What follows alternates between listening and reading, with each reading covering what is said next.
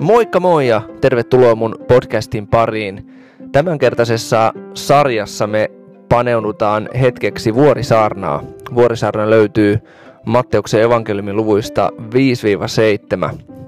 Oikein paljon tervetuloa mukaan.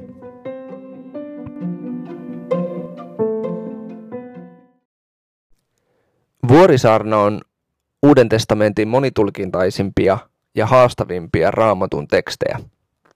Siellä on aika radikaalia sisältöä siitä, että mitä Jeesuksen seuraaminen on.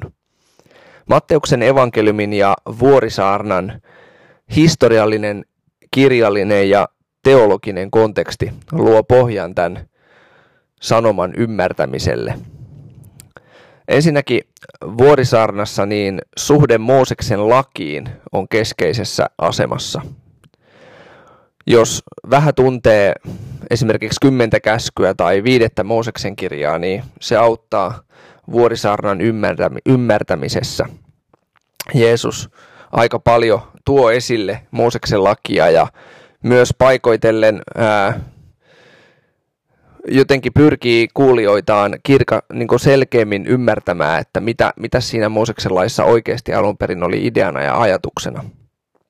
Jeesuksen ajan ihmiset oli vieraantunut siitä lain alkuperäisestä tarkoituksesta ja ää, keskittynyt liikaa semmoisiin nippelijuttuihin, esimerkiksi sen rakkauden sijaan, mistä Jeesus paljon opetti.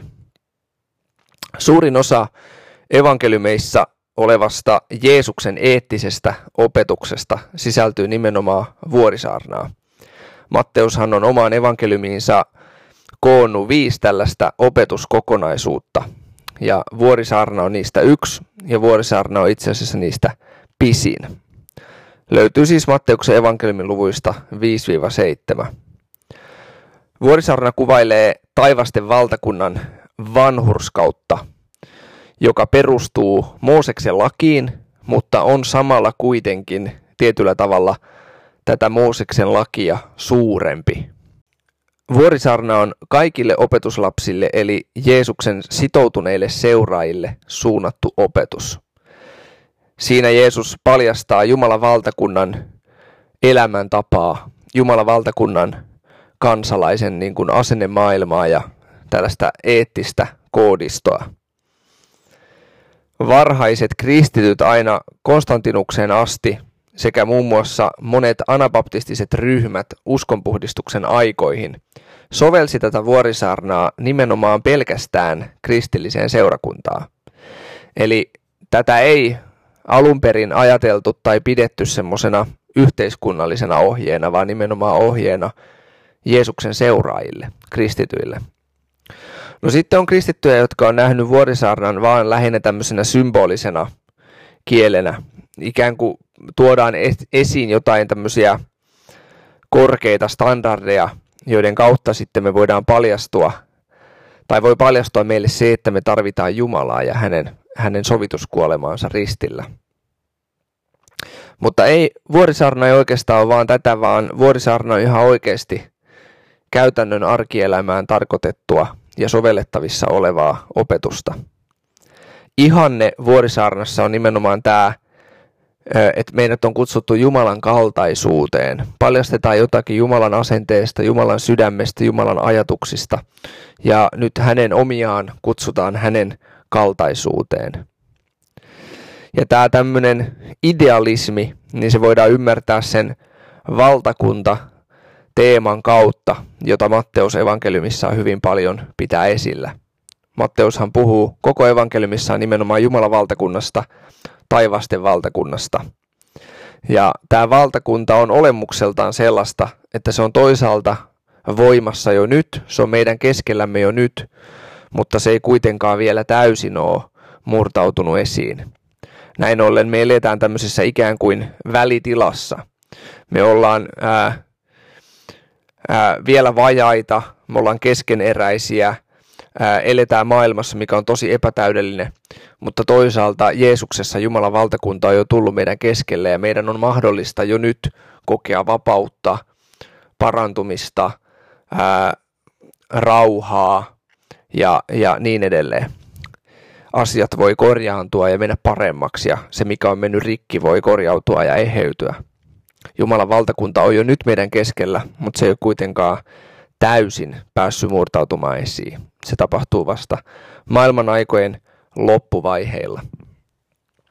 Hyvä raamatu että tähän vuorisaarnan pohjalle on nimenomaan täältä aikaisemmasta luvusta, eli Matteuksen evankelmin luvusta 4 jakeesta 17. Siellä Jeesus sanoi näin, kääntykää, sillä taivasten valtakunta on tullut lähelle. Ja nyt Vuorisaarna tulee tämän setin perään. Eli voidaan ajatella, että Vuorisaarna on nimenomaan tarkoitettu ihmisille, jotka on ensin tehnyt parannusta synneistään, kääntynyt Jumalan puoleen ja alkanut, alkanut tietoisesti seuraamaan elämässään Jeesusta. Vuorisaarna voidaan jakaa kolmeen osaan. Ensinnäkin siinä on johdanto, sitten siinä on keskiosa ja sitten siinä on tämmöinen retorinen lopetus. Johdanto käsittää viidennen luvun jakeet 1-16. Sitten tämä keskiosa käsittää viidennen luvun jakeesta 17 aina 7. luvun jakeeseen 12 asti. Sitten tämä retorinen lopetus, se alkaa sieltä 7. luvun jakeesta 13 ja päättyy jakeeseen 29. Ja nyt tässä johdannossa, eli viidennen luvun ensimmäisestä jakeesta jakeeseen 16, niin siinä on kolme osaa. Siinä on ensin tämmöinen asetelman kuvaus, ne on nämä kaksi ensimmäistä jaetta, eli kerrotaan tämä taustatilanne, mihin tämä opetus annetaan. Sitten siinä on autuaksi julistukset, löytyy jakeista 3-12, ja sitten on tämä suola- ja valosanonnat. Ja tänään me luetaan noin jakeet 1-12 ja paneudutaan hetkeksi siihen ja toi suola- ja valosanonnat, niin sen mä jätän myöhempiin jaksoihin sitten käsiteltäväksi. En siis tähän vuorisarnaa käsittelevään sar- sarjaan, vaan ää, myöhemmin sitten kun mä puhun vähän siitä, että minkälaista perintöä me ollaan jättämässä meidän jälkeen, minkälainen vaikutus meillä on maailmaan, niin otetaan tota tekstiä sitten silloin esiin. Eli Matteuksen evankeliumin luku 5, jakeet 1 ja 2. Nähdessään kansanjoukot, Jeesus nousi vuorelle, ja kun hän oli istuutunut, opetuslapset tulivat hänen luokseen. Hän alkoi puhua ja opetti heitä sanoen.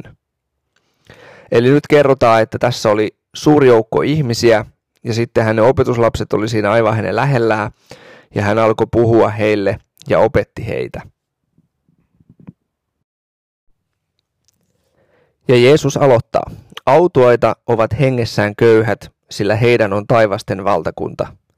Luukas, joka kirjoittaa tästä samasta asiasta evankeliumiinsa luvussa 6, jakeesta 20 eteenpäin, niin hän puhuu siellä vain köyhistä. Matteus on täsmentänyt, että hengessään köyhät. Eli autoita ovat hengessään köyhät, sillä heidän on taivasten valtakunta. Tämä autuas tarkoittaa, voitaisiin kääntää, että erittäin onnellinen tai ylionnellinen. UT 2020 kääntää, että onnellinen. Ja mä luen nyt tästä köyhyydestä ja siitä, mitä tässä ehkä ennen kaikkea ajetaan takaa, niin mä luen Ari Puonnin kirjasta Kuningaskunta sivusta 122 pienen pätkän. Köyhät ovat sorrettuja, eikä heillä ole valtaa vaikuttaa omaan elämäänsä. Siksi heidän ainoa turvansa on Jumala. Rikkaat eivät yleensä tarvitse mitään, eikä heillä ole syytä turvautua Jumalaan. Tämä on tämä pohjaidea ja ajatus. Eli se, että voi päästä sisälle Jumalan valtakuntaa, niin täytyy ensin olla hengessään köyhä. Täytyy olla tyyppi, jolla ei ole mitään. Täytyy olla tyyppi, joka ymmärtää tarvitsevansa Jumalaa. Eli se, että on pohjalla tai kokee olevansa tyhjä, kokee olevansa hukassa, niin se ei olekaan Jumalan näkökulmasta huono asia, vaan se on hyvä asia, koska sitten on elämässä tilaa Jumalalle ja Jumalan mahdollista päästä johdattamaan ihmistä. Sitten Jeesus jatkaa. Autoajat ovat murheelliset, sillä he saavat lohdutuksen. UT 2020 käännös kääntää, että suruaan valittavat. Ja tämä ei tarkoita sellaista pitkällistä olosuhteiden tai tilanteiden murehtimista, vaan tämä tarkoittaa jotain muuta. Esimerkiksi Paavalin toisessa kirjeessä korintolaisille luvussa seitsemän on tällainen mielenkiintoinen tekstipätkä kestä kahdeksan eteenpäin. Vaikka teinkin teidät murheellisiksi kirjeelläni, en kadu sitä. Jos kaduinkin nähdessäni, että tuo kirje, vaikkapa vain vähäksi aikaa, saattoi teidät murheellisiksi, niin nyt iloitsen. En iloitse siitä, että tulitte murheellisiksi, vaan siitä, että murheenne koitui teille parannukseksi. Murheenne on Jumalan mielen mukaista, joten emme aiheuttaneet teille mitään vahinkoa. Jumalan mielen mukainen murhe näet saa aikaan parannuksen, joka koituu pelastukseksi ja jota ei tarvitse katua. Maailman murhe sen sijaan tuottaa kuoleman. Eli Paavalikin puhuu tällaisesta Jumalan mielenmukaisesta murheesta, sellaisesta murheesta, joka ajaa ihmistä kääntymään pois synneistään. Parannus siis tarkoittaa sitä, tunnustaa syntinsä ja kääntyy niistä pois Jumalan puoleen.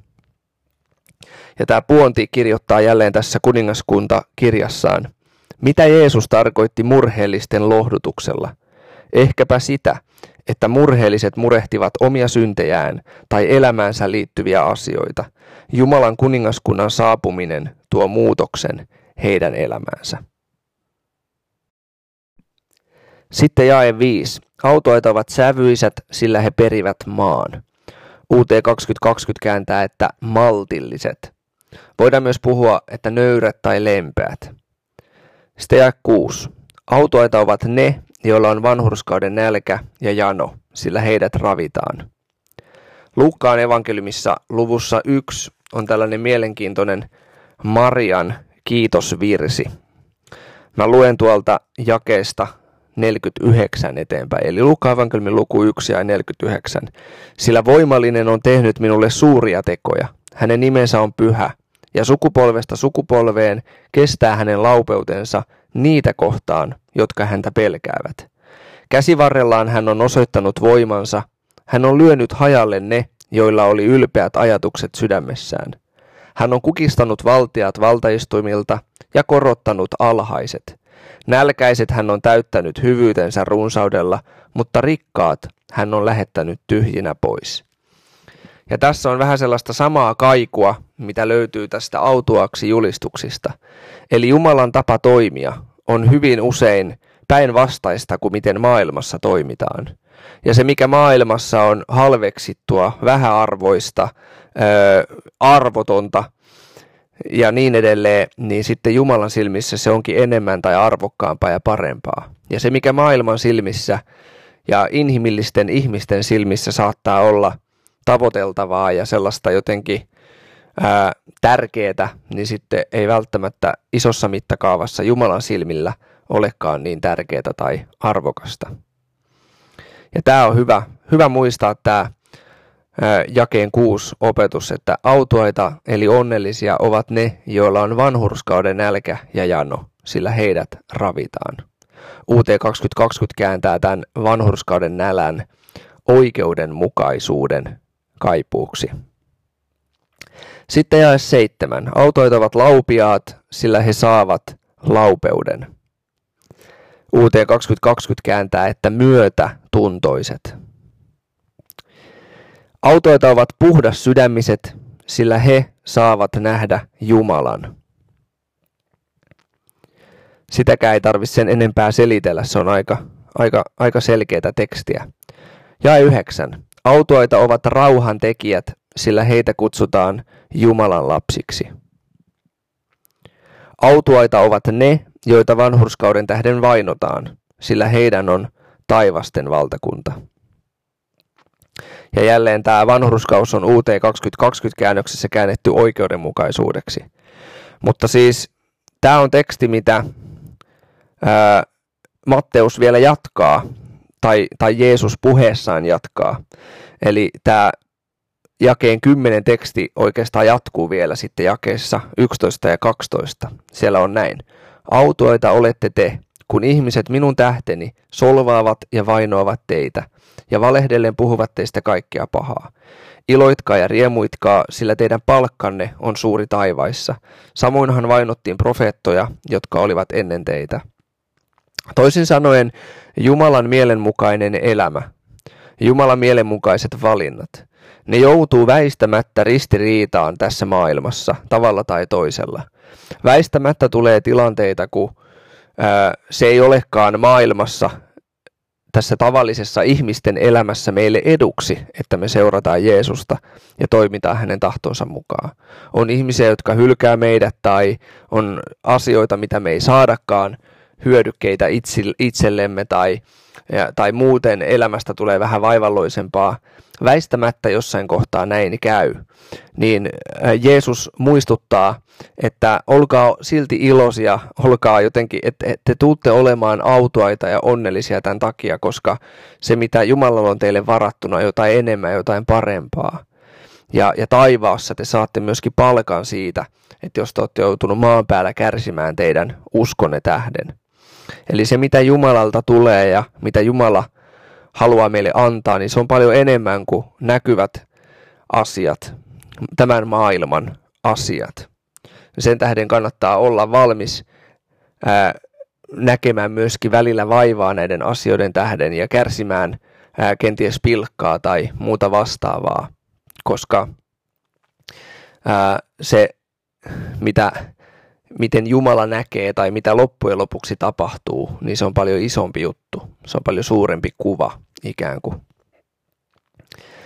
Eli taivasten valtakunnassa niin tällaisella omaisuudella ja vaikutusvallalla ei ole merkitystä. Taivasten valtakunnassa on merkitystä sydämen asenteella ja sillä, miten me kohdellaan esimerkiksi meidän lähimmäisiä. Jeesus halusi tällä autoaksi julistuksilla antaa toivoa ja iloa, joka on olosuhteista riippumatonta. Että ihmisellä voi hankalien ja vaikeidenkin olosuhtien keskellä olla toivo ja ilo. Ja Jumala haluaa johdattaa meitä elämään, jota hän voi siunata. Mehän ollaan monesti taipuvaisia elämään meidän omaa elämää ja pyytämään sen yllä hänen siunaustaan, mutta ehkä tämä autoaksi julistukset johdattaakin meitä toisenlaiseen näkökulmaan, että meidät on kutsuttu elämään elämää, jota Jumala haluaa ja on valmis siunaamaan. On hyvä kuitenkin muistaa, että tämä vuorisaarnan sanoma, se on tarkoitettu ihmisille, jotka on jo sisällä siinä Jeesuksen aloittamassa uudessa aikakaudessa.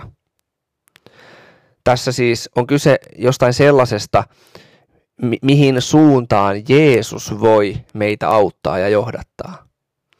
Eli nämä ei ole asioita, joiden takia me pelastutaan, vaan ne on asioita, joita varten meidät on pelastettu. Eli me ei, meidän ei tarvi olla onnistuneita tässä kaikessa, että me voidaan tulla Jumalan eteen, vaan me nimenomaan voidaan tulla hänen eteen hengessä köyhinä, itse avuttomina, hänen armoa ja rakkautta pyytäen – ja, ja hän pyhän henkensä kautta muuttaa meidän sydäntä, muuttaa meidän elämää tähän suuntaan, mistä hän on vuorisaarnassaan opettanut.